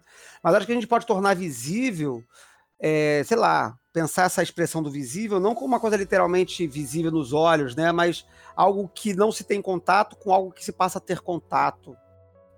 Não sei. É, pode ser. Mas, mas será que. Não sei. É mais como desvelado nesse sentido. É desvelado. É. Mas fala, Bela sei, é porque eu, eu também não tenho muitas conclusões assim sobre isso, uhum. mas eu acho que talvez faça mais sentido com essa ideia de desvelar do que de tornar visível. Eu acho que essa coisa do tornar visível, não estou falando nem no sentido do plástico, mas até no texto, né? Porque uhum. eu acho que, por exemplo, quando a gente fala de um texto, a gente tem algo que é o expresso, mas eu acho que o que toca e o que afeta e o que transforma continua sendo não expresso. E eu acho que é a brecha do não expresso que, que torna aquilo possível de uma atualização sempre, né? E talvez o desvelar faça mais sentido, porque eu acho que aquilo tá lá, né? Eu acho que a gente tem um acesso, que talvez seja um acesso radical pela arte, pela magia, mas que, que tá lá e a gente às vezes se aliena, mas não sei. Mas eu acho que é por aí mesmo. Mari, você estava falando alguma coisa? Não, era só essa parte do desvelado mesmo. Uhum. É maravilha. Thou art exhaust in the voluptuous fullness of the inspiration. The expiration is sweeter than death, more rapid and laughterful than a caress of hell's own worm. Que eu achei uma outra citação que eu anotei aqui, é, que é uma citação mais ou menos famosa para quem está no rolê da magia, mas é, vale sempre a pena é, repetir, né? Que é uma citação do Alan Moore. Eu sabia né? que era essa. Ah, né? É uma citação, são duas citações, na verdade, é, que ele fala assim, né? Alan Moore, gostosinho. Fez, teve um programa do. Acho, não sei se foi do Magicando ou se foi do Mundo Freak semana passada. Quer dizer, bom, semana passada de quando a gente tá gravando, né? Quando esse programa for ao ar, já vai ser muito tempo, tempo passado. Foi no Mundo gente, Freak. Foi no Mundo Freak, né? Um programa sobre Alan Moore, né? Então, Isso. vamos lá no Mundo Freak e procurem o programa do Alan Moore, que vale muito a pena. Mas o Alan Moore, ele tem essa frase que é assim, né? É... Eu acho que um artista ou escritor é a coisa mais próxima que você vai ter de um xamã no mundo contemporâneo. A magia, em suas formas mais primitivas, é normalmente designada como arte. Acho que isso é bastante literal Eu acredito que a magia é arte e que a arte, quer por escrito, música, escultura ou qualquer outro meio, é literalmente mágica. Então acho que o Alan Moore está meio que andando conosco aqui nesse, nesse nosso debate para falar sobre. sobre é, é, é, e por outro viés, né? Na verdade, a gente está aqui tentando buscar o, o, o, encontro da magia com a arte. E ele está fazendo o contrário, né? Ele está falando assim: é, não, gente, olha só, não é só a arte, não é só a magia que é arte, né? Que encontra-se com a arte. Mas a arte é literalmente mágica, né? Eu acho isso muito, muito bonito. Muito, muito maneiro. E eu acho que aí conecta com, com uma coisa que a, a, Isabela falou lá nesse programa que a gente falou já umas outras duas ou três vezes aqui ao longo do, do nosso papo, que é essa dimensão catártica, essa superação né, do racional, né, em que não tem mais linguagem que, que possa exprimir, né, e que aí algo se apresenta. Eu acho que é isso que é o que acontece dentro da cerimônia mágica. Eu acho que é isso que acontece dentro de um, de um momento de, de leitura inspirada de um texto. Eu acho que é isso que acontece dentro de, uma, de um mesmo de um ritual curto e pequeno, como um ritual menor do pentagrama, bem realizado, entregue, com absolutamente é, é, dedicação àquilo que está sendo produzido pela, por aquela pessoa, performado por aquela pessoa, a performance deixa de ser uma série de, de movimentos decorados, de palavras decoradas, para se tornar uma coisa não racional. Né? Eu acho que aí a gente tem o, o, evento mágico e o evento artístico se encontrando com força, né? com as forças se revelando aí.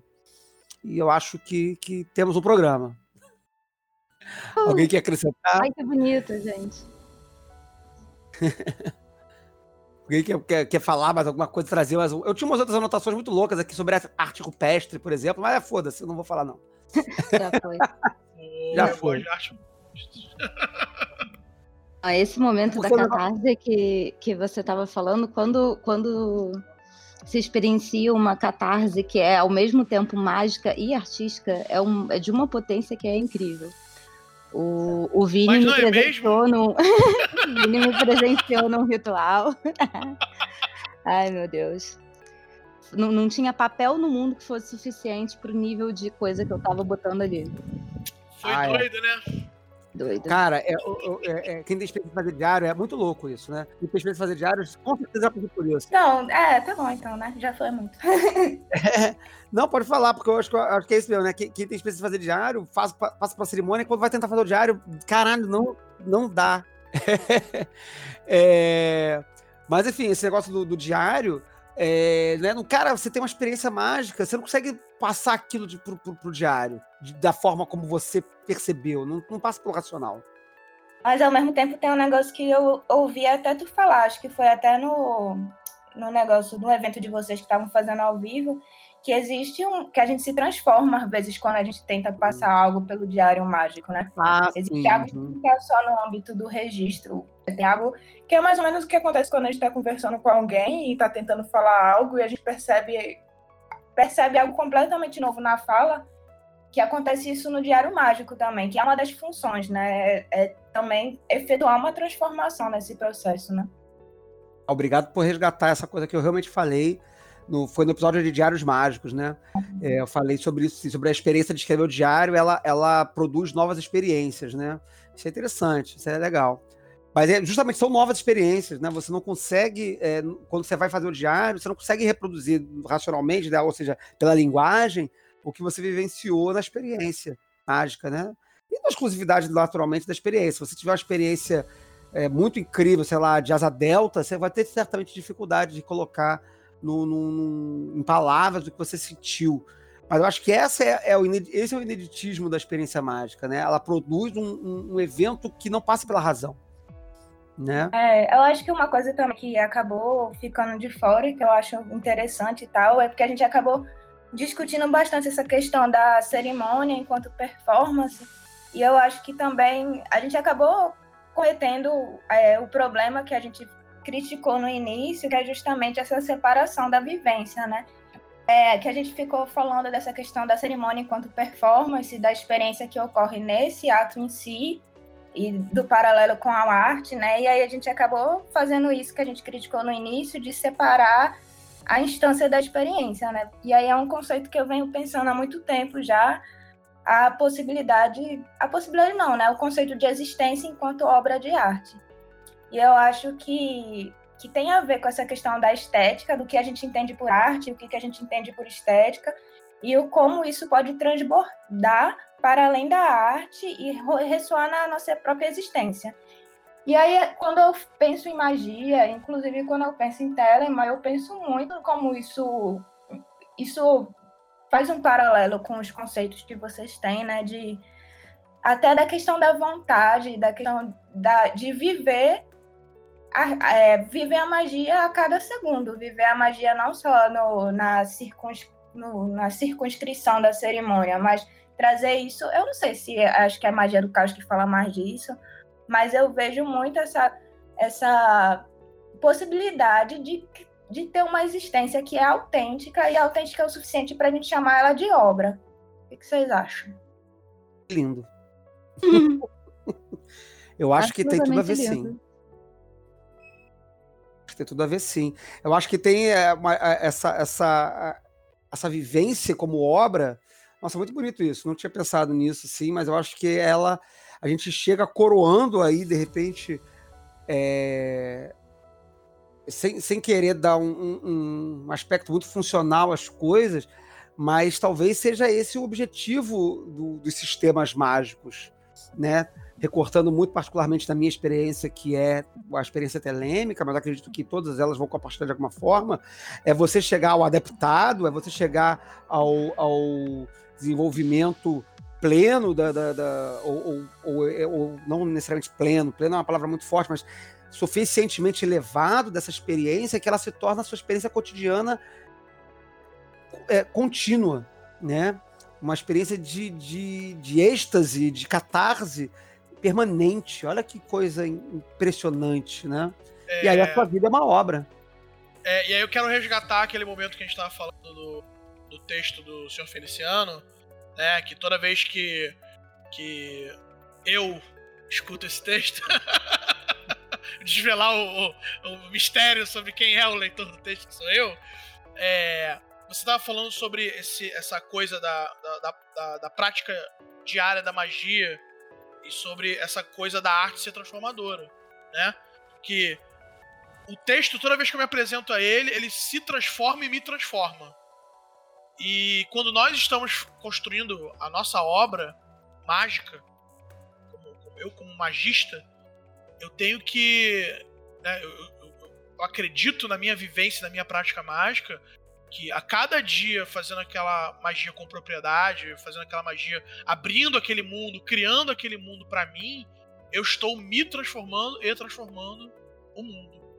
Então, que é, mais uma vez, essa, esse, esse, objeto da arte que a gente veio falando durante todo o podcast.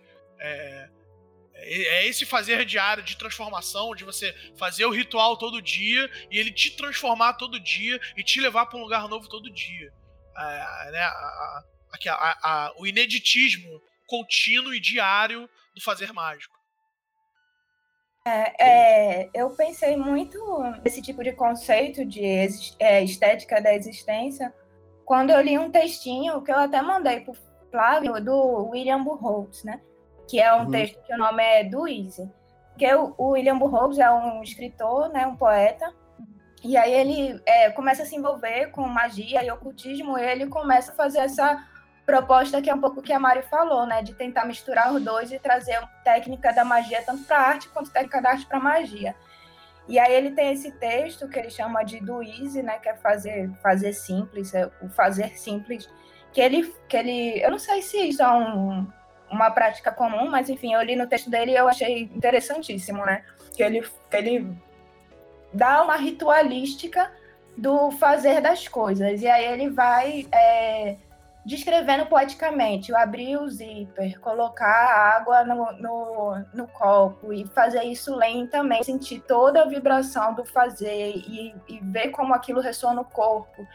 E, e, aí vai, vai fazendo as coisas da melhor forma possível até que aquilo se torne natural e se, é, enfim, do, do, do pequeno que se, que se ressoa no, no diário e que se impregna e aquilo está em você até que o que você faz enfim, tem que, ser, tem, que ser, tem que ser um fazer poético.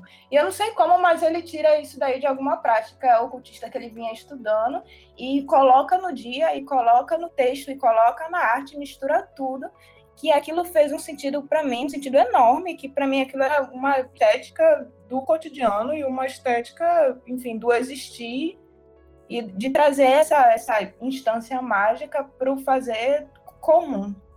E aí é mais ou menos isso que eu pensei, assim, que me tocou. Maravilhoso. Acho que com isso a gente corou o programa maravilhosamente, porque a gente conseguiu fazer um percurso aqui desse papo, que é bom sempre lembrar, nunca tem pauta. a gente fica aqui falando localmente sobre o que a gente está achando das coisas, né?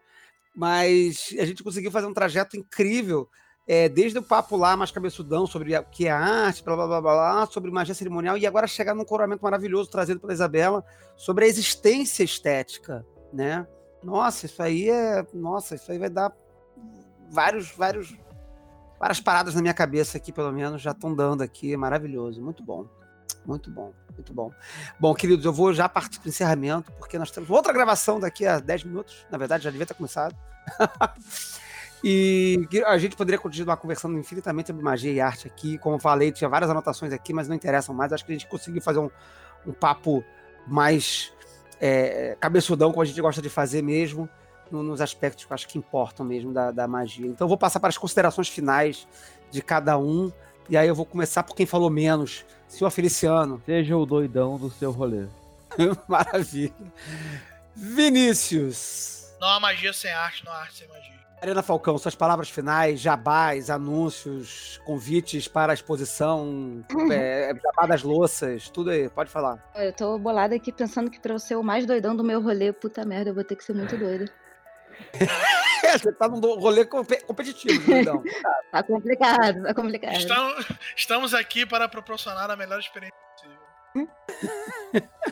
Mas fala aí, Mari, é só isso? Só isso que você tem a dizer? É só isso. Né, meu Instagram provavelmente vai estar embaixo. E foi ótimo gravar, gente. Esse programa ficou muito legal. Obrigada a todo mundo.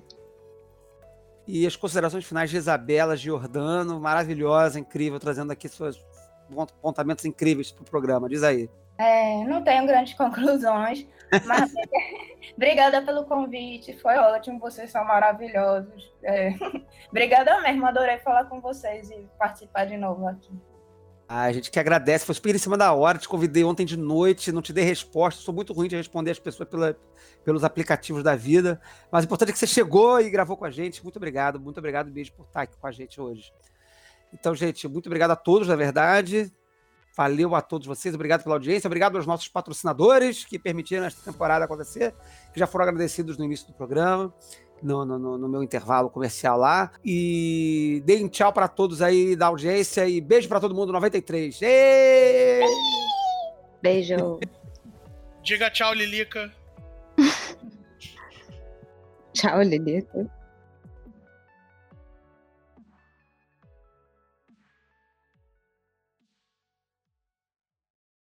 Este programa foi editado por arroba etnoesquizo.